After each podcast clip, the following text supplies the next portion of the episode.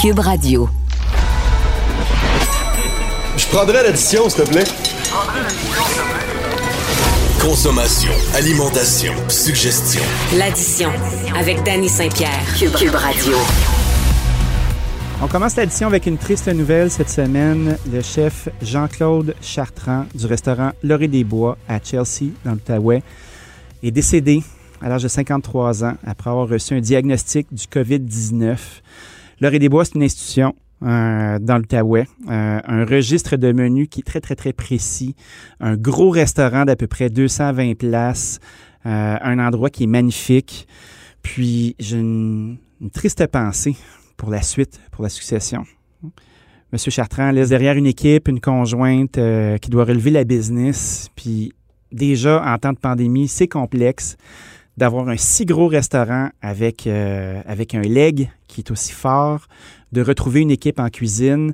Je me demande bien qui va avoir le courage de reprendre ça. En tout cas, je souhaite déjà nos sincères condoléances à la famille, à l'équipe. Puis j'espère qu'on va être capable de continuer euh, ce leg-là de cette cuisine, d'un restaurant qui est établi depuis 35 ans, puis qui a fait des heureux. Puis, ben, je vais le dire, là, j'ai quand même beaucoup de peine de voir ça. Je connaissais pas M. Chartrand, mais je m'imagine, euh, ben, je peux même pas m'imaginer qu'est-ce que ça donne d'avoir une maison qui est tenue à bout de bras par un chef propriétaire avec autant d'enjeux, avec un si gros volume, dans un moment on se demande si on va retrouver de la main-d'œuvre, puis de faire comme bon, faut repartir la machine. Et nos pensées sont avec vous. On vous embrasse. Sincères condoléances. Vous écoutez l'addition avec Danny Saint-Pierre. On sait tous que c'est le derby de démolition pour trouver euh, des employés en restauration. Euh, tous les restaurateurs qui ont un micro se disent que ce ne sera pas possible. Les pronostics sont difficiles. On cherche des solutions. Eh bien, moi, je sais qu'il y en a une solution qui existe. Elle s'appelle Super Bon. Ce sont les deux Julie, Julie Richard et Julie Rondeau, qui ont démarré ce projet où on fait de la mise en place, donc des préparations pour les restaurants qui sont débordés ou qui, à mon avis, sont vraiment juste très intelligents pour s'éviter d'avoir à contrôler des petites choses. Puis, euh, en tout cas, on va en discuter ensemble. Euh, et j'ai Julie Rondeau au bout du fil. Salut, Julie. Bonjour, Dani. Comment allez-vous aujourd'hui? Ah, ça va très bien. Ça va très, très bien. Ça va bien, puis je pense que vous aussi, ça va bien, hein, parce que votre bonne idée qui s'appelle Super Bon, que je trouve que euh, c'est un formidable fuck you euh, à tout ce qu'on peut penser euh, des trucs fabriqués à l'extérieur de nos restos, semble avoir le vent dans les voiles. Comment ça se passe chez vous? Ben, ça se passe pas super. C'est sûr que, disons, le 15 mars l'an dernier, ça allait pas si bien que ça. Non? Non, parce que nous, euh, quand on a démarré Super Bon, euh, c'était, euh, comme tu le disais, vraiment par rapport à la pénurie de main-d'œuvre en restauration. Oui. on avait vraiment, ça allait super bien. Je sais pas si vous vous rappelez tous les grands food courts qui ouvraient au centre-ville. Ah, je m'en rappelle, je suis copropriétaire d'un de ceux-là qui est fermé en ce moment. Je peux te le dire, c'est aigre-doux. Bon, ben c'est ça, c'est exactement ça. Alors nous, on était un excellent fournisseur de ces ces grands nouveaux concepts-là qui sont ramassés du jour au lendemain euh, tout à fait vides. Ouais. Puis, euh, ben, on, tu l'été a passé, euh, puis là, il y a une certaine effervescence, j'imagine, c'est avec le printemps. Mais oui, le téléphone sonne beaucoup. Et ça fait plaisir. Mais je comprends, parce que c'est drôle, parce qu'à l'émission, nous, puis en général, quand on en discute, la principale, le principal enjeu, c'est de faire, OK, on avait des gens qui étaient dans une industrie qui avait son air d'aller. On a tout arrêté le 15 mars, comme tu as bien nommé. Ensuite, on vivote, on va, on revient, on ouvre, on ferme, on fait du take-out, on n'en fait plus. On est une zone orange, une rouge, une verte, euh, alouette. Mais il y a beaucoup de la main-d'œuvre qui était là, qui était peut-être un peu vivotante, qui a décidé de sacrer son camp puis d'aller travailler en construction, ou faire une job de bureau, ou faire d'autres choses qui ressemblent plus à la vie normale. Puis après ça, les établissements doivent réouvrir, donc ils doivent rouvrir, puis il n'y a plus de staff. Fait que probablement que ça doit sonner en vieux péché chez vous. Ben quand même, parce que c'est ça, le monde réalise aussi que c'est des fois former du staff, euh, ça peut être long. Puis là, quand on refait les mêmes choses de base aux deux jours, parce qu'il y a aussi le, manque d'espace. Les, euh, les loyers sont chers, euh, le pied carré est cher. Alors nous, on a notre super grande cuisine, on est capable d'aller livrer des, des 15 litres à la fois. Ça va mieux à ce moment-là. Vous êtes combien dans l'équipe? On est cinq. Vous êtes cinq. Donc, euh, cinq, ouais. Julie Richard qui euh, et toi, Julie Rondeau. Moi, je vous ai connu à l'ITHQ quand on était tous très petits, et très, très rêveurs et très Jeune et motivés. Jeune et beau. Ouais, Écoute, le jeune est parti, le beau, on se le souhaite encore. Ah, Puis- moi, ça va pas pire. ben oui, vous êtes belle euh, et fraîche comme d'habitude. Puis tu fais comme, bon, OK, tout le monde avait des grosses jobs dans l'industrie. Là, vous avez pris ce virage-là. Euh, Qu'est-ce qui vous a motivé à faire ça?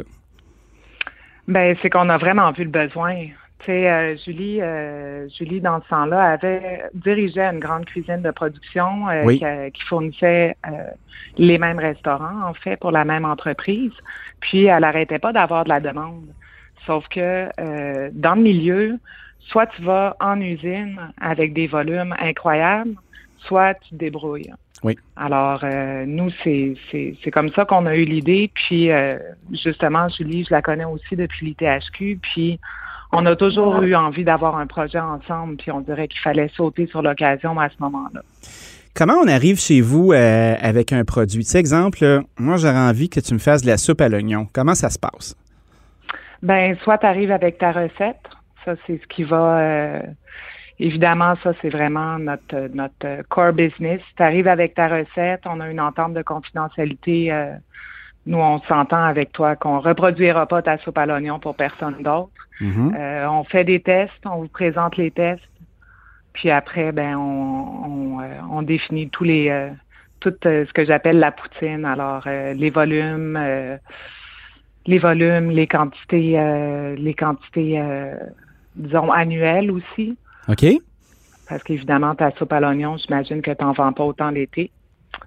Fait que vous faites cette euh, analyse-là pour être capable de planifier votre production? Exactement. Puis ce qui est le fun avec ben ce que ce qui moi me plaît, c'est qu'on est une entreprise qui, qui est quand même de taille humaine. Juste à- justement, comparativement à l'usine, ben là tu me parles, ben on parle quand même, on parle de la même façon aux clients. Euh, les deux, on est on est issus du domaine de la restauration, alors on, on comprend des problèmes, puis des fois, ben on les voit même avant que les clients les voient. Est-ce que vous arrivez avec des, euh, des solutions un peu plus euh, inclusives? Tu sais, exemple, euh, il y a un client qui t'arrive et dit OK, j'aimerais avoir de la soupe à l'oignon. Est-ce que tu as tendance des fois d'aller regarder le reste de son menu puis dire ben tu sais, on pourrait t'aider là, on pourrait t'aider là, on pourrait t'aider à t'organiser pour que ça aille mieux pour toi? C'est quelque chose que vous faites maintenant? Si on sent une certaine ouverture chez le client, oui. Mais des fois, il y en a qui, qui veulent un service très, très succinct. Euh, mais c'est sûr que nous, si on voit euh, justement des fois, même au niveau des fournisseurs, souvent on va travailler avec les fournisseurs des clients. Mais si on sait que tel fournisseur a vraiment un meilleur service, a des produits qui sont plus beaux, euh, à des meilleurs prix, ben on, on en fait profiter les clients. Ah, fait que vous êtes une espèce de, de, de lieu de réseautage presque pour aider, euh, aider vos clients à mieux s'en sortir. Ben, on est là pour aider les clients. Nous, on, Julie puis moi, on n'est pas des filles qui, qui ont envie d'être en dessous du spotlight. On Oui. est vraiment comme des tremplins pour, pour que les autres entreprises puissent jumper. Est-ce que euh, est-ce qu'on se- on se retrouve des fois avec des problèmes de volume, justement?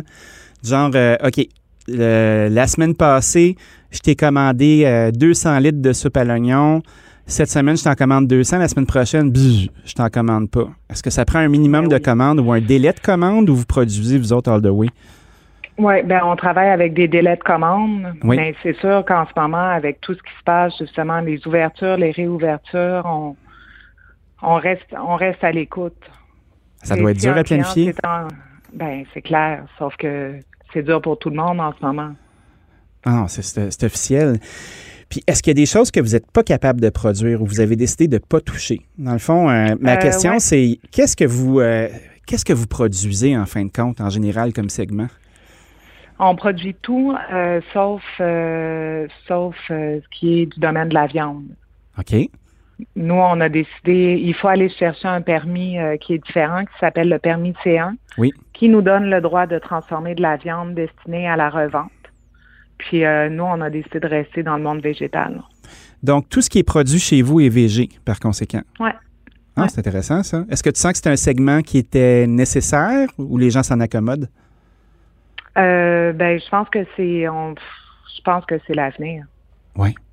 Je sais pas pour toi, mais euh, même au niveau personnel, on mange de plus en plus de légumes, euh, on découvre de plus en plus les, les légumineuses, la viande, ça va devenir de plus en plus un produit extrêmement rare, puis luxueux. Tout à fait. Alors, je pense que justement, dans des modèles de restaurants standards qui peuvent être notre clientèle, ils vont garder la viande chez eux, euh, puis justement leur personnel qui... Est-ce que toi, tu as un peu l'impression que ce qu'il va y avoir dans les restaurants, c'est du staff très qualifié? je ne crois pas. Moi, je pense qu'on va être à la recherche de solutions. Euh, je pense qu'on va être à la recherche de solutions pour qu'il y ait une ou deux personnes très, très bien qualifiées qui euh, vont être capables de diriger un paquet de petites mains qui vont être bienveillantes et willing pour être capables d'assembler les produits. Je pense pas qu'on va se retrouver avec. Euh, ben, je pense qu'il va y avoir un grand clivage.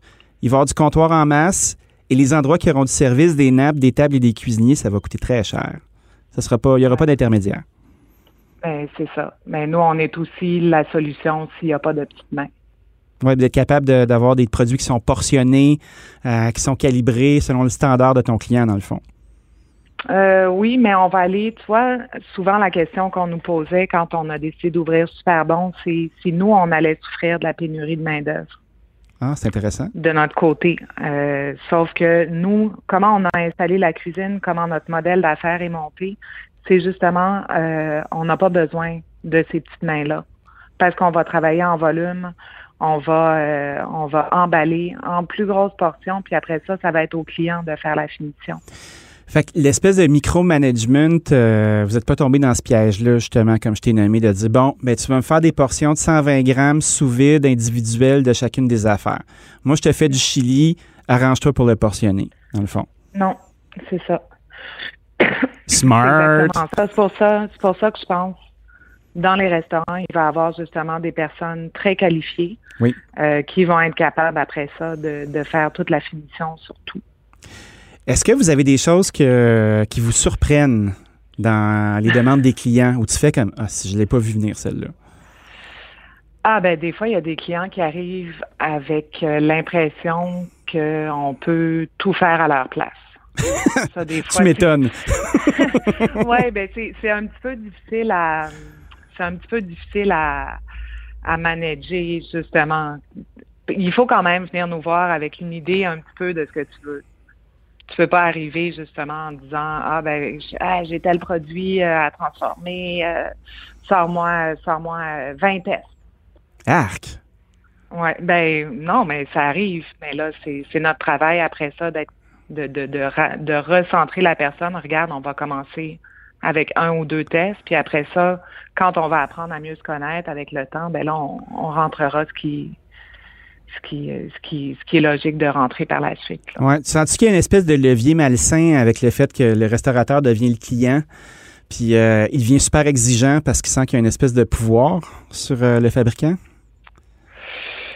pas tant. Au niveau des exigences, nos clients sont exigeants, puis nous, on, on l'est aussi. Oui. Alors, je pense que non, c'est une relation qui, non, à date, ça a toujours été des, des relations super respectueuses. Nous, on est rigoureuse, le client est exigeant, puis euh, ben, c'est ce que je souhaite. À date, les clients sont contents. Oui, mais tu sais, moi, si tu me demandes mon avis, là, j'ai pas grand doute quant à la compétence, la qualité, la diligence, la rigueur, euh, c'est des choses qui ont déterminé euh, ce que vous avez bâti comme carrière avant de faire super bon. Puis euh, je suis persuadé que ça se poursuit. Est-ce qu'il y a un site web ou une façon de communiquer avec vous qu'on pourrait référer à nos gens? Oui, ben c'est sûr. Comme on travaille dans l'ombre, on n'a pas de budget marketing. Ah, pas besoin. De toute façon, tout le monde vous connaît. le téléphone sonne. ben, non, non, mais il y a, ça aussi. On a, on est, un, on est un peu comme un, dans les carnets d'adresses comme le meilleur frigoriste ou des choses comme ça. Alors, euh, vous pouvez nous rejoindre. On a une page Facebook qui s'appelle Super Bon Cuisine Productive.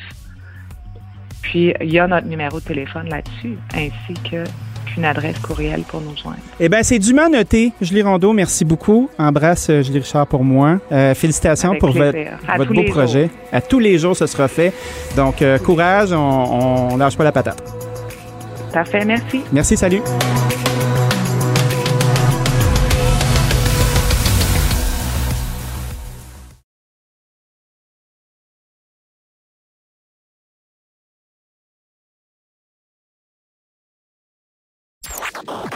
Ajoutez deux, trois passés d'astuces, des conseils d'experts et une bonne portion de discussion avec les acteurs de la nouvelle.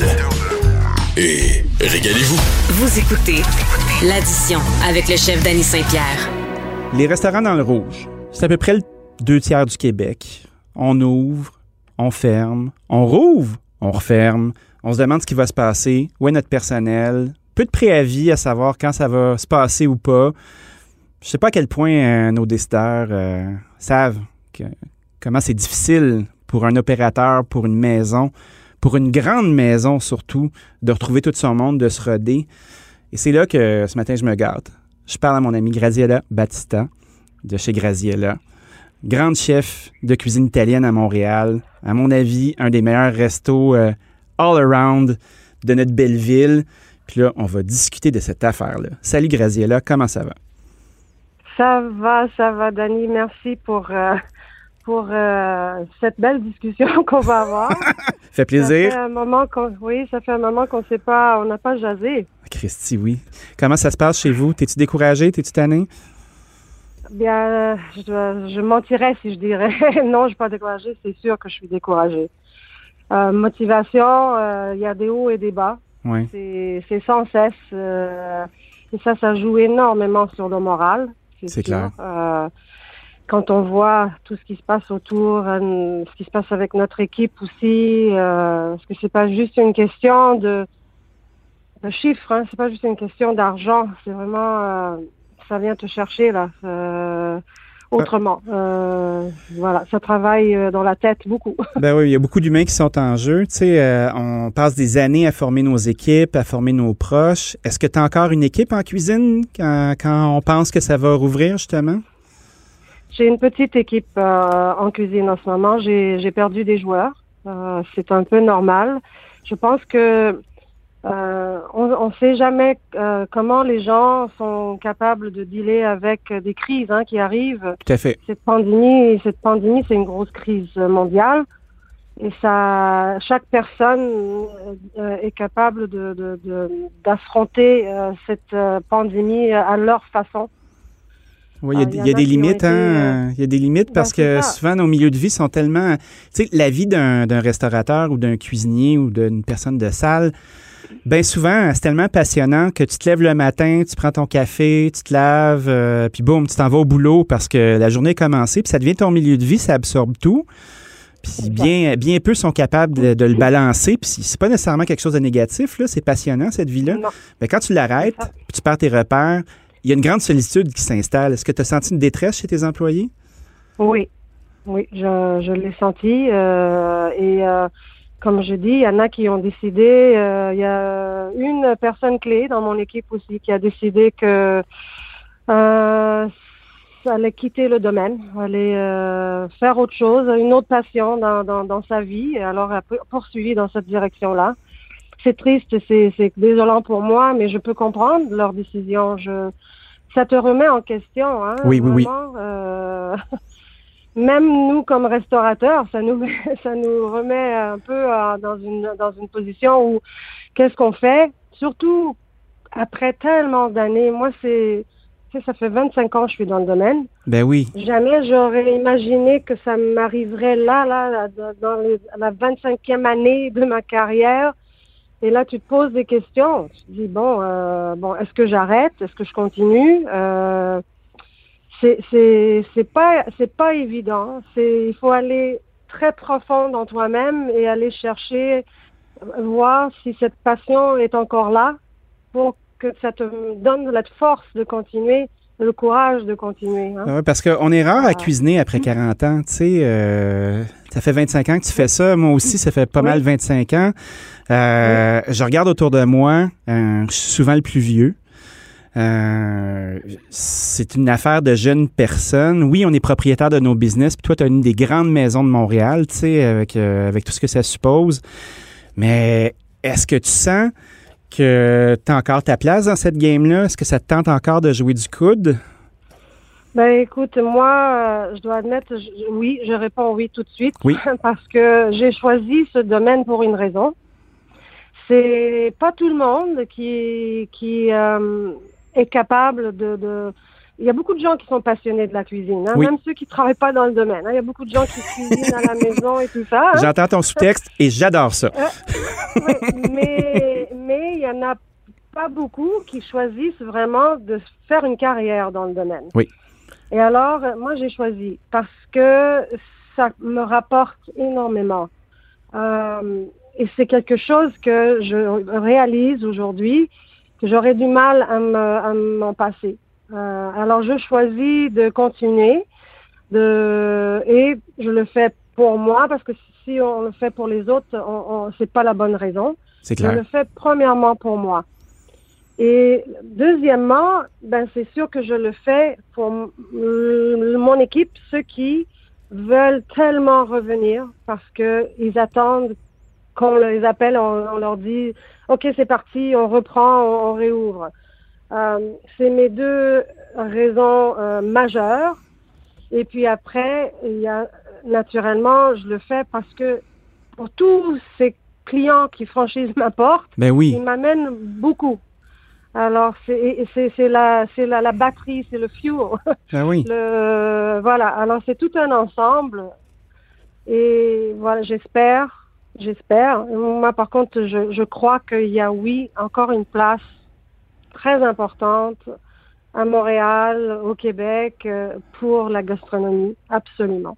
Parce que c'est, elle est, euh, elle est malmenée la gastronomie. Tu sais, on parle d'employés justement qui changent de métier, puis des restaurants comme le tien tu sais, euh, ça s'apprend pas du jour au lendemain. C'est des équipes, c'est de la patience, c'est un mentorat, euh, c'est de la mémoire du geste. Tu sais, surtout la cuisine italienne, s'il y a une cuisine qui nécessite un respect du mouvement, c'est bien ça.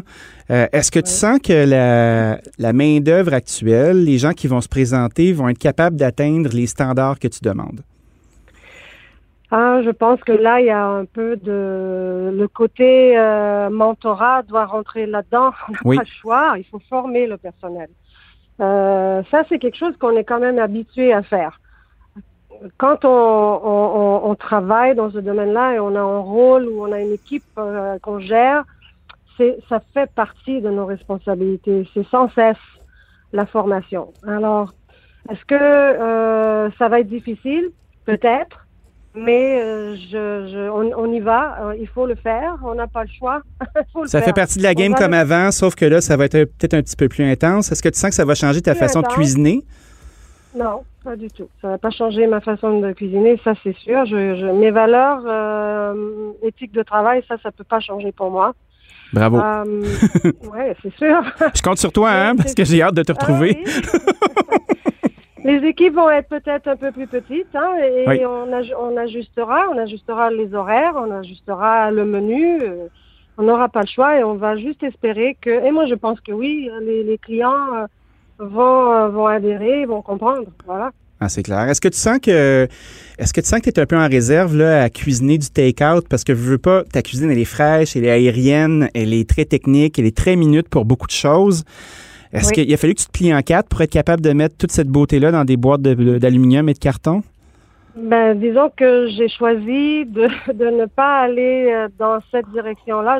Impossible de faire la cuisine qu'on fait normalement et mettre ça dans une boîte. Alors, il faut bien choisir euh, les plats qu'on veut présenter en take-out. Euh, pour moi, c'est clair que le client qui va placer sa commande euh, que ce soit euh, manger au restaurant avec une pâte très recherchée, très travaillée, mmh. mais la pâte que moi je choisis de mettre dans une boîte qu'eux vont cuisiner à la maison, il faut que le feeling soit le même. Alors je choisis moi des, des plats qui sont plus faciles peut-être à, à, juste à réchauffer à la maison parce que je fais euh, des plats préparés, mais les pâtes, surtout les pâtes, ben ne sont pas cuits d'avance.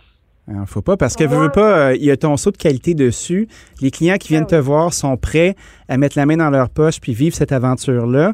Mais c'est un couteau à double tranchant parce que si on quitte euh, ta, maison avec un sac Graziella puis on se retrouve chez nous puis on l'exécute mal, ben c'est bien rare que les gens vont se regarder dans le miroir puis se dire c'est moi qui cuisine mal. Ça, ben, ça. te retombe dessus, tu sais, veux pas. Les gens sont pas humbles c'est pas évident, je dois l'admettre. Ça, c'est tout cet exercice-là, ça n'a ça, pas été évident, c'est pas évident. Mais je pense que euh, moi, je, je, suis certaine que je parle pour beaucoup de, de, de, de chefs euh, qui apprécie énormément euh, le support des clients. Là. Ben oui. Ça, ça nous a vraiment donné un coup de courage additionnel, là, vraiment. Là. Parlant de coup de courage puis de, de support, euh, tu as été nommé comme chef de l'année euh, dans une brochette qui est très, euh, très excitante à regarder au laurier de la gastronomie. Moi, j'ai presque versé une petite larme quand j'ai vu ton nom. J'étais content.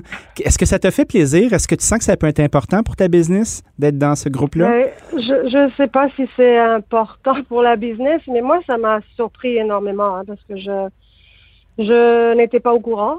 En plus? Wow! Oui, oui je, je l'ai appris euh, sur le tard que on m'avait on m'avait mis comme euh, on, a, on avait soumis mon nom et je suis une personne un peu euh, réservée. je suis jamais je me suis jamais vraiment impliquée dans ce genre de d'exercice de, liste de, de, de, de, meilleurs ou de juste de reconnaissance. Je, je suis sûre que la reconnaissance, pour moi, très important. Je pense que toutes les personnes, tous les organismes qui ont été nommés, c'est chapeau, je veux dire, c'est extraordinaire. Félicitations. La reconnaissance, c'est important.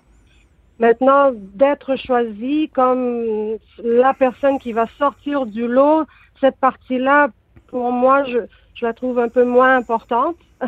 Oui. c'est le fait de la reconnaissance qui vient me chercher un peu plus. Voilà. Ben, moi, ce qui me faisait plaisir, c'est euh, souvent ces listes-là sont, sont faites par des gens qui, qui influencent d'un certain côté, si tu veux. Tu sais, tu as les phénomènes de clics qui sont euh, évidents, puis c'est bien correct. Là. Oui. Une, une, meute de loups, c'est très efficace. Ça marche. Oui. Puis après ça, ben, tu as l'espèce de nouveauté. Euh, fait que là, tu as, les, euh, les nouvelles personnes. Puis ça aussi, c'est cool. On a tous été la nouvelle personne à un moment donné. Puis moi, euh, oui. j'ai pas de réserve devant ça. Mais je trouvais ça le fun qu'une maison qui euh, t'a ouvert en 2007, hein? Oui. Fait qu'une maison que ce temps-là, oui. qui était encore, oui, puis tu avais le soleil auparavant, là, tu sais, on n'est pas des petits nouveaux, là. Puis de, de, voir que, oh, OK, parfait, on a une mémoire, on a un respect pour les gens qui font bien, puis qui sont pour l'excellence qui dure. Moi, ça m'a ça m'a beaucoup inspiré de voir fait, ça. Tout à fait, je dois admettre, et même ceux qui sont à, à mes côtés aussi, là, pareil, je veux ben dire, oui. sont tous des gens, la plupart des personnes qui euh, que j'admire parce que il y a cette rigueur pour pour euh, tout ce qu'ils ont fait euh, pendant toutes ces années-là. Je suis tout à fait d'accord avec toi, Denis. Ça, ça, fait du bien de voir que, comme tu dis, euh, même après un certain âge, après tellement d'années, we're still relevant, tu sais? Tout à fait. Puis en tout cas, si quelqu'un dit le contraire, je vais leur donner une bonne tape sur la tête. je n'accepterai pas ça. Not on my watch. Est-ce que tu vas, tu vas continuer à faire du take-out quand la pandémie va être terminée? Est-ce que tu sens que ça peut être une source de revenus intéressante euh, pour la suite? Je, je vais certainement euh, l'examiner. On va continuer pour euh, au début parce que moi, je pense qu'une fois que la réouverture de Montréal va certainement être avec des restrictions. Ça, j'en suis certaine. Et pour aller chercher le revenu extra là qu'on a besoin, on va continuer. Et je pense qu'on va continuer. Est-ce qu'on va continuer toujours? Je, je, ne peux pas vraiment euh, affirmer maintenant. On va voir euh, l'évolution. Ah, tout à fait. De, de, de, voilà. En tout cas, ça ouvre des portes. C'était intéressant et euh, inspirant de discuter avec toi. Merci, Graziella. Ça fait du bien de t'entendre. Je te souhaite une belle journée puis bon courage pour la suite. Merci, Danny. Merci. Je t'embrasse. À bientôt. Bye-bye. Ciao, ciao.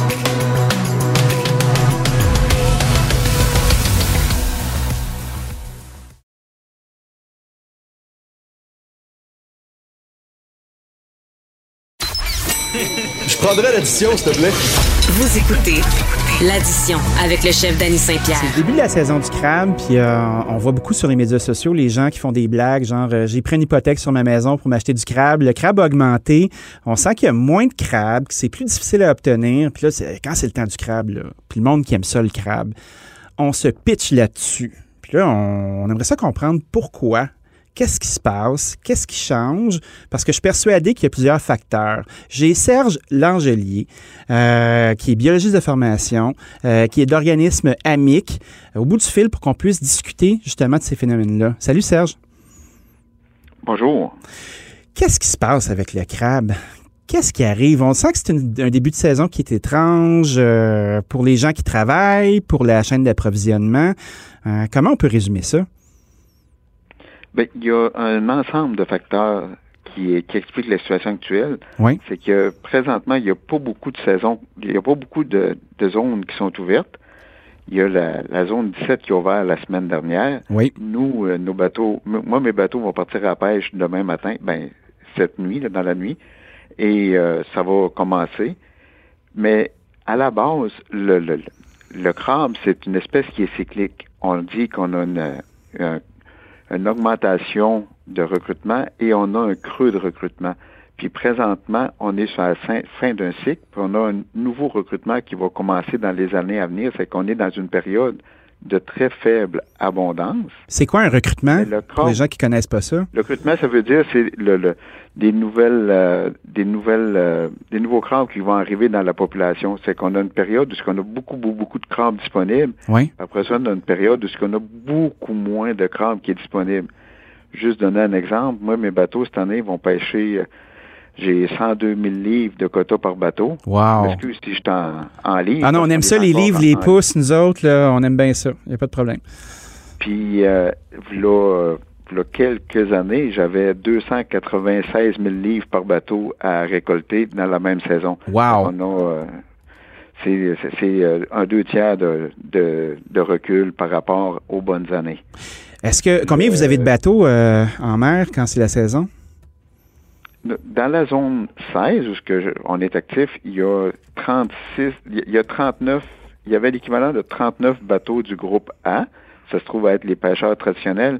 Puis il y a 22 pêcheurs du groupe B qui sont des, des allocations. OK. Une allocation, ça veut dire que c'est un, un, genre de concours, puis tu te qualifies pour y aller, mais c'est pas à toi tout le temps.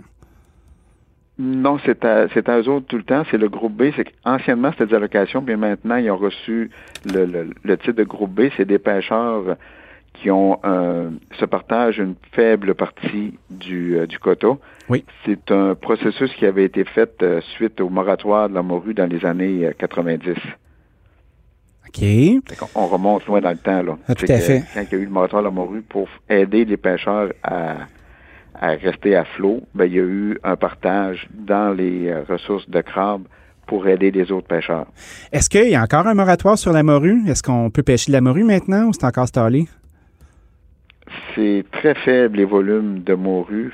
Ça, c'est. On pourrait passer une journée ensemble à discuter de ce qui cause le, le, le problème de la morue.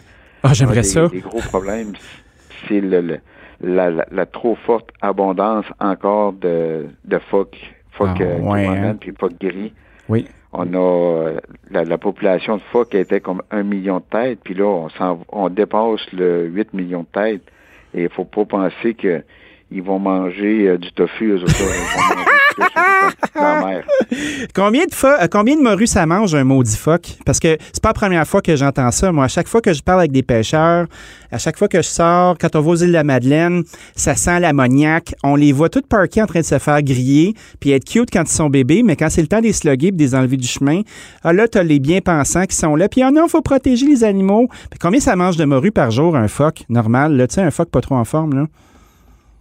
C'est très dur à dire. Mhm. Mais j'avais déjà parlé à un- une personne de d'âge mûr, un aîné en Basse-Côte-Nord. Oui. Puis lui, il disait quand il était tout petit, qu'il allait à, à la chasse aux phoques avec son père, Oui.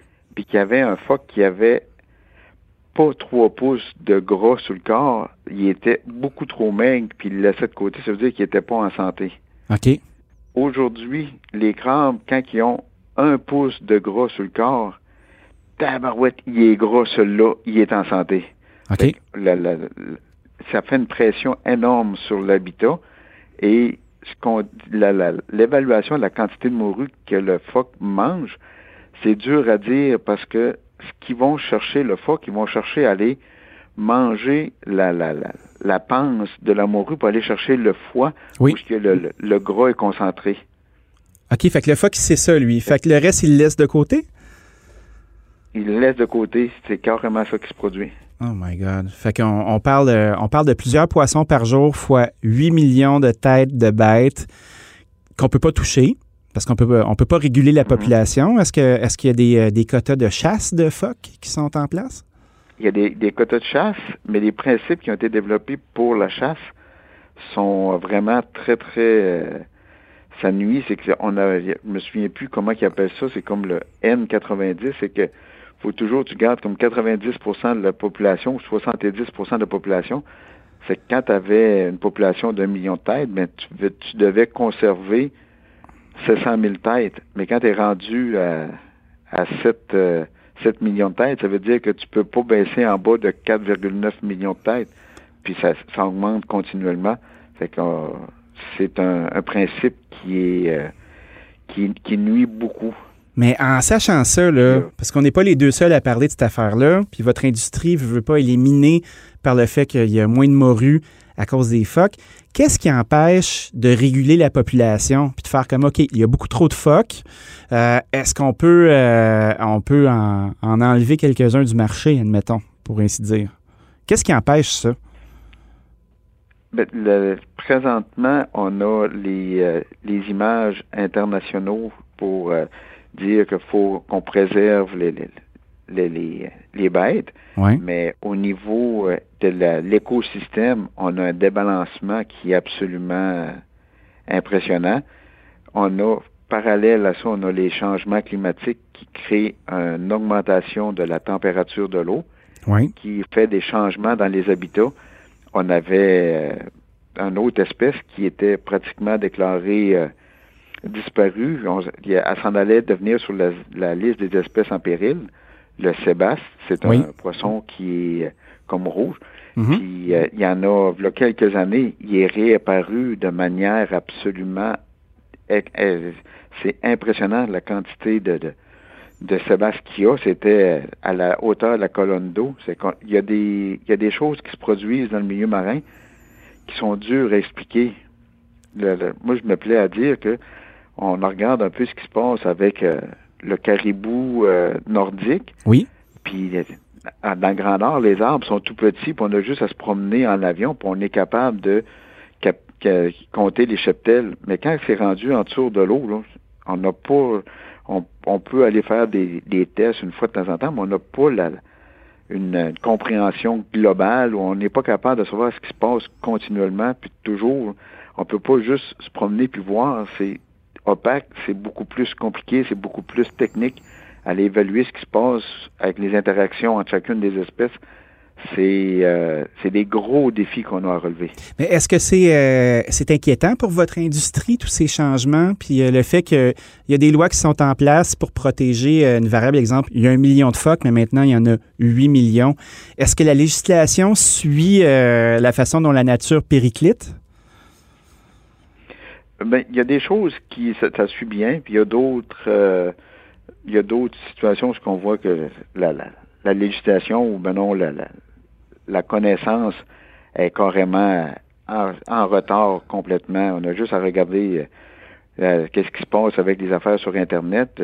Les, ça va plus vite que ce que le législateur peut faire. Ben, dans le cas du milieu marin, les connaissances vont pas assez vite. Puis après ça, quand on a les connaissances, ben, la, le côté législatif ou les autres contraintes, ça, ça, ça peut pas suivre, c'est impossible quasiment.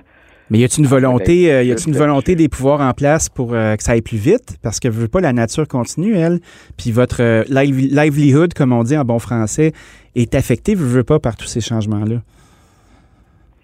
Il faut qu'on fasse très attention effectivement, c'est des mais les les gens dans les organisations de pêcheurs travaillent fort pour le maintien de, des, des, des, activités de pêche pour préserver ça.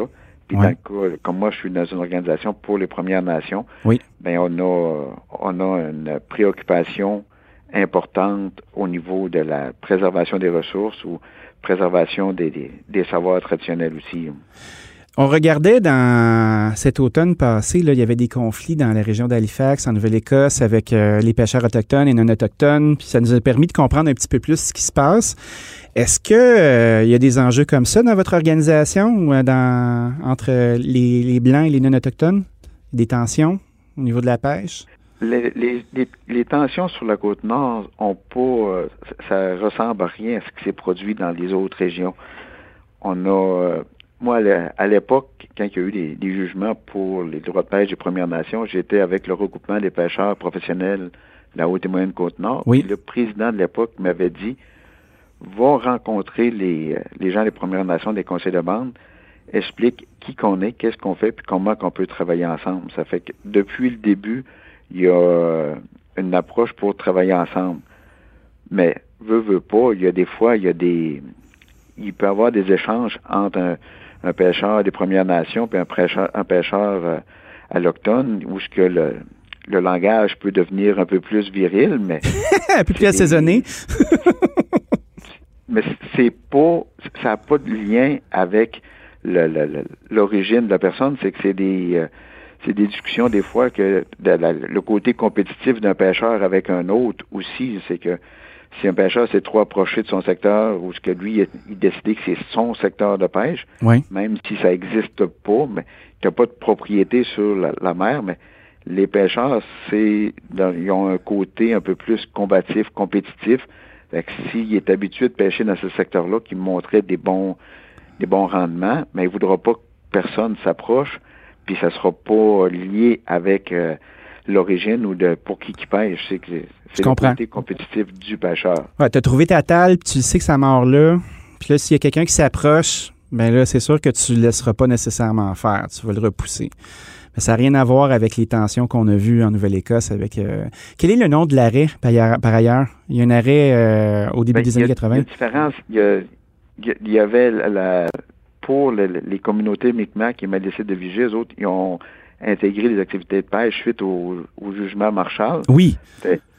Un, un, Micmac qui s'appelait Donald Marshall, qui avait été euh, arraisonné pour la pêche à l'anguille. Tandis que la nation Innu, eux autres, ont rentré dans la pêche suite au jugement Sparrow, qui est un jugement pour euh, l'arrêt Sparrow au niveau de les pêches alimentaires, sociales et rituelles. C'est que c'est une autre complication, un autre euh, variation.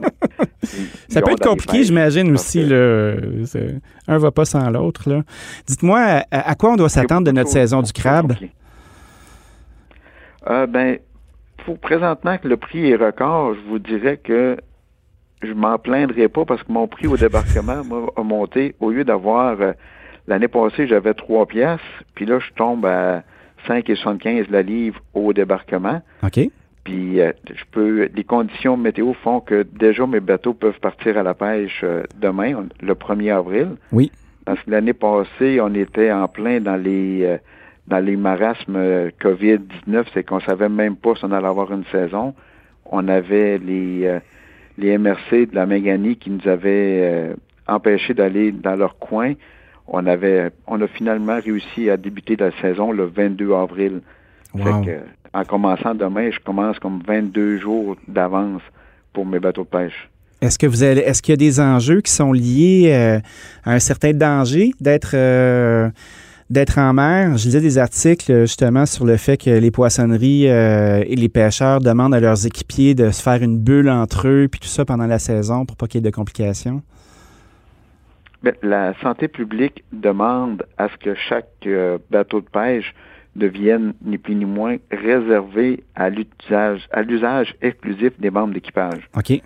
C'est comme moi j'ai trois bateaux, en temps normal, je faisais le tour, j'allais voir mes bateaux, j'allais rencontrer mes équipages. Fait que là, ce que je vais faire, c'est que je vais rencontrer mes équipages, mais je vais rester en retrait, puis je vais, s'ils sont sur mais ben, je vais rester dans mon véhicule pour, mais j'embarque pas en bord de chacun de mes bateaux. Je reste en retrait, je vais regarder les débarquements, mais je m'approche beaucoup moins que avant. J'embarquais chez le bateau, je faisais ben des, j'avais des discussions avec les membres d'équipage, mais là, je suis obligé d'avoir euh, une réserve beaucoup plus grande qu'à l'époque. Fait qu'en résumé, la saison part plutôt pour vous. Euh, vos bateaux vont être en mer. Il va y avoir du crabe, même si on est distancé. Euh, Serge Angelier, merci beaucoup d'avoir passé un moment avec nous ce matin. On en a appris un petit peu plus, non seulement avec le crabe, mais les différents tenants et aboutissants de, de ce qui se passe en mer. merci infiniment.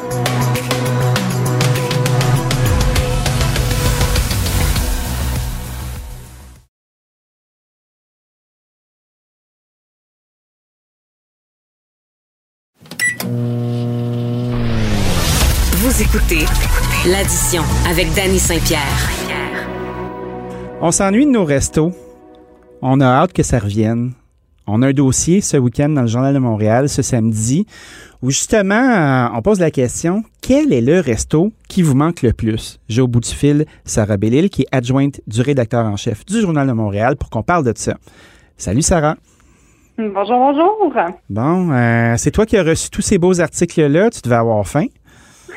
Ah oui, euh, je, les ai tous lus d'un seul coup euh, jeudi soir dernier. Puis euh, je vous avoue que la première chose que j'ai fait ensuite, c'est commander un plat pour emporter d'un des restaurants du dossier.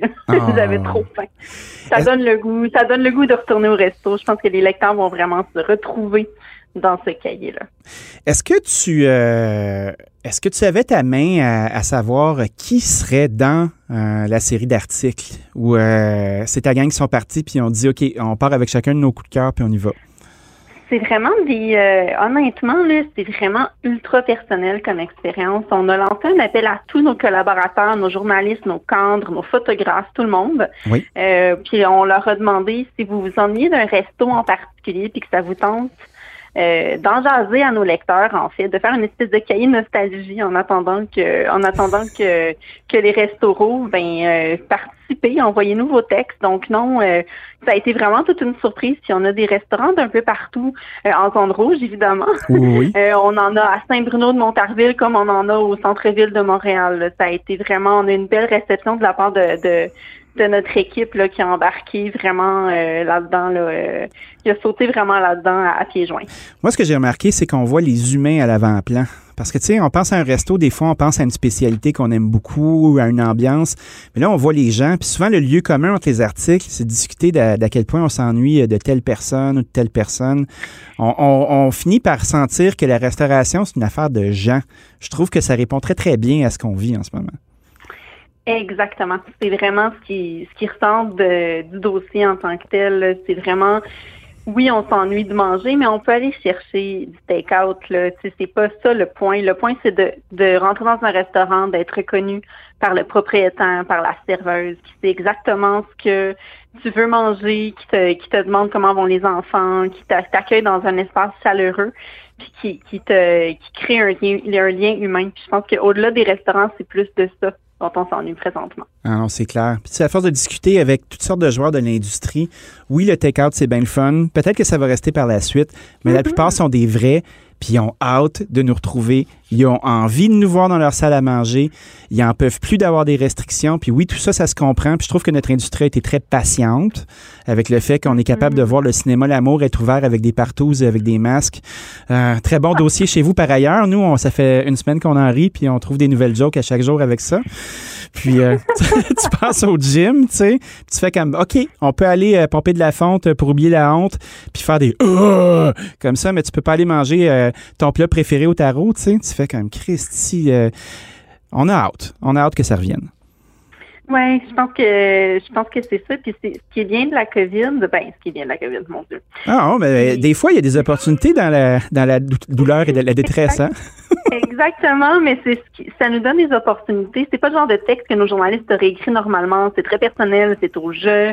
C'est vraiment, c'est, c'est, très, euh, on est à où on va le vendredi soir euh, avec sa femme depuis 10 ans. Là, c'est très personnel. C'est pas le genre de choses qu'on fait normalement, mais on est tellement hors champ en temps de pandémie. On est tellement, on, sort, on sort des, des sentiers battus, puis c'est vraiment des belles expériences de rédaction. Puis je pense que ça, je pense que nos, lecteurs vont vraiment se reconnaître dans ces textes-là. Puis eux, ils vont, ils vont y réfléchir ensemble. Ils vont, découvrir des nouveaux restaurants ben grâce à nos journalistes, mais ils vont réfléchir à leur restaurant préféré puis aux restaurants qui vont vouloir encourager vraiment dès la reprise euh, de la restauration en zone rouge. Est-ce que tu t'attendais, d'un point de vue de rédaction, puis d'un point de vue éditorial, à ce que la restauration prenne autant de place dans le narratif du quotidien, dans les enjeux, dans les combats, dans... C'est quand même un, espèce de microcosme de contenu tout azimut, où tu as de l'économie, tu as de la détresse, euh, tu as de la mise en marché. Est-ce que tu t'attendais à ce que ça prenne autant de place? Vraiment pas. Puis tu sais, ça fait partie des, des beautés de, de mon emploi qui est essentiellement, moi, je, fais la maquette pour le Journal de Montréal. Donc, je décide quel article est joué quand, où, comment et tout ça. Puis la réaction qu'on a à ces articles-là, les histoires qui sortent, de, de la restauration. Je ne m'y attendais vraiment pas. Puis je trouve ça vraiment, euh, je trouve ça super intéressant à développer dans nos pages parce que c'est du vrai monde. Puis on en connaît tous. On a tous des restaurants qu'on adore. On a tous des, propriétaires qui, en arrachent ces temps-ci autour de nous. Puis c'est super, euh, c'est vraiment important d'en parler. Ce que je trouve très chouette, moi, de, ce type de, projet-là, c'est de voir que c'est des humains qui sont à l'avant-plan. Souvent, dans la population en général, on se dit, OK, aller au resto, c'est un luxe.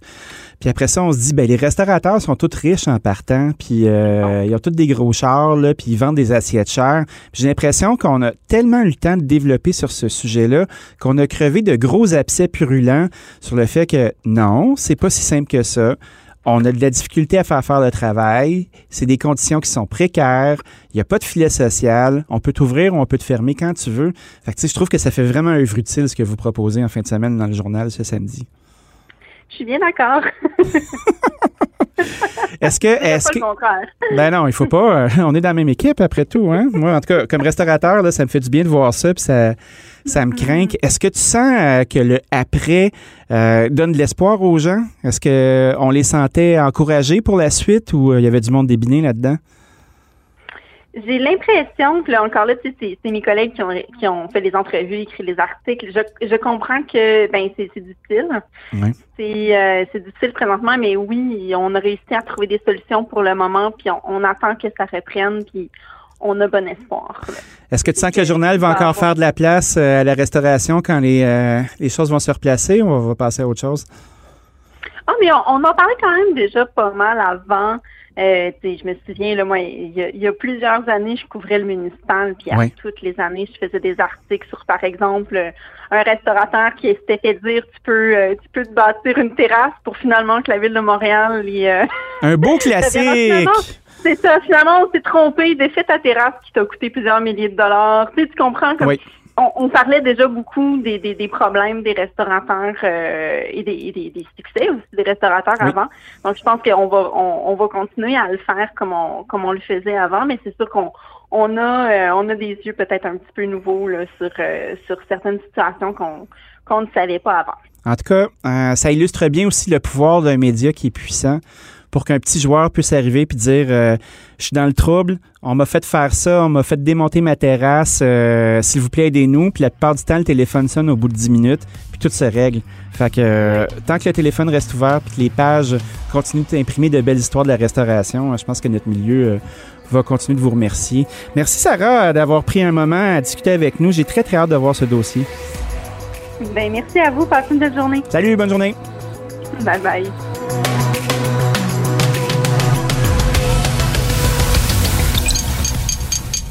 Cube Radio.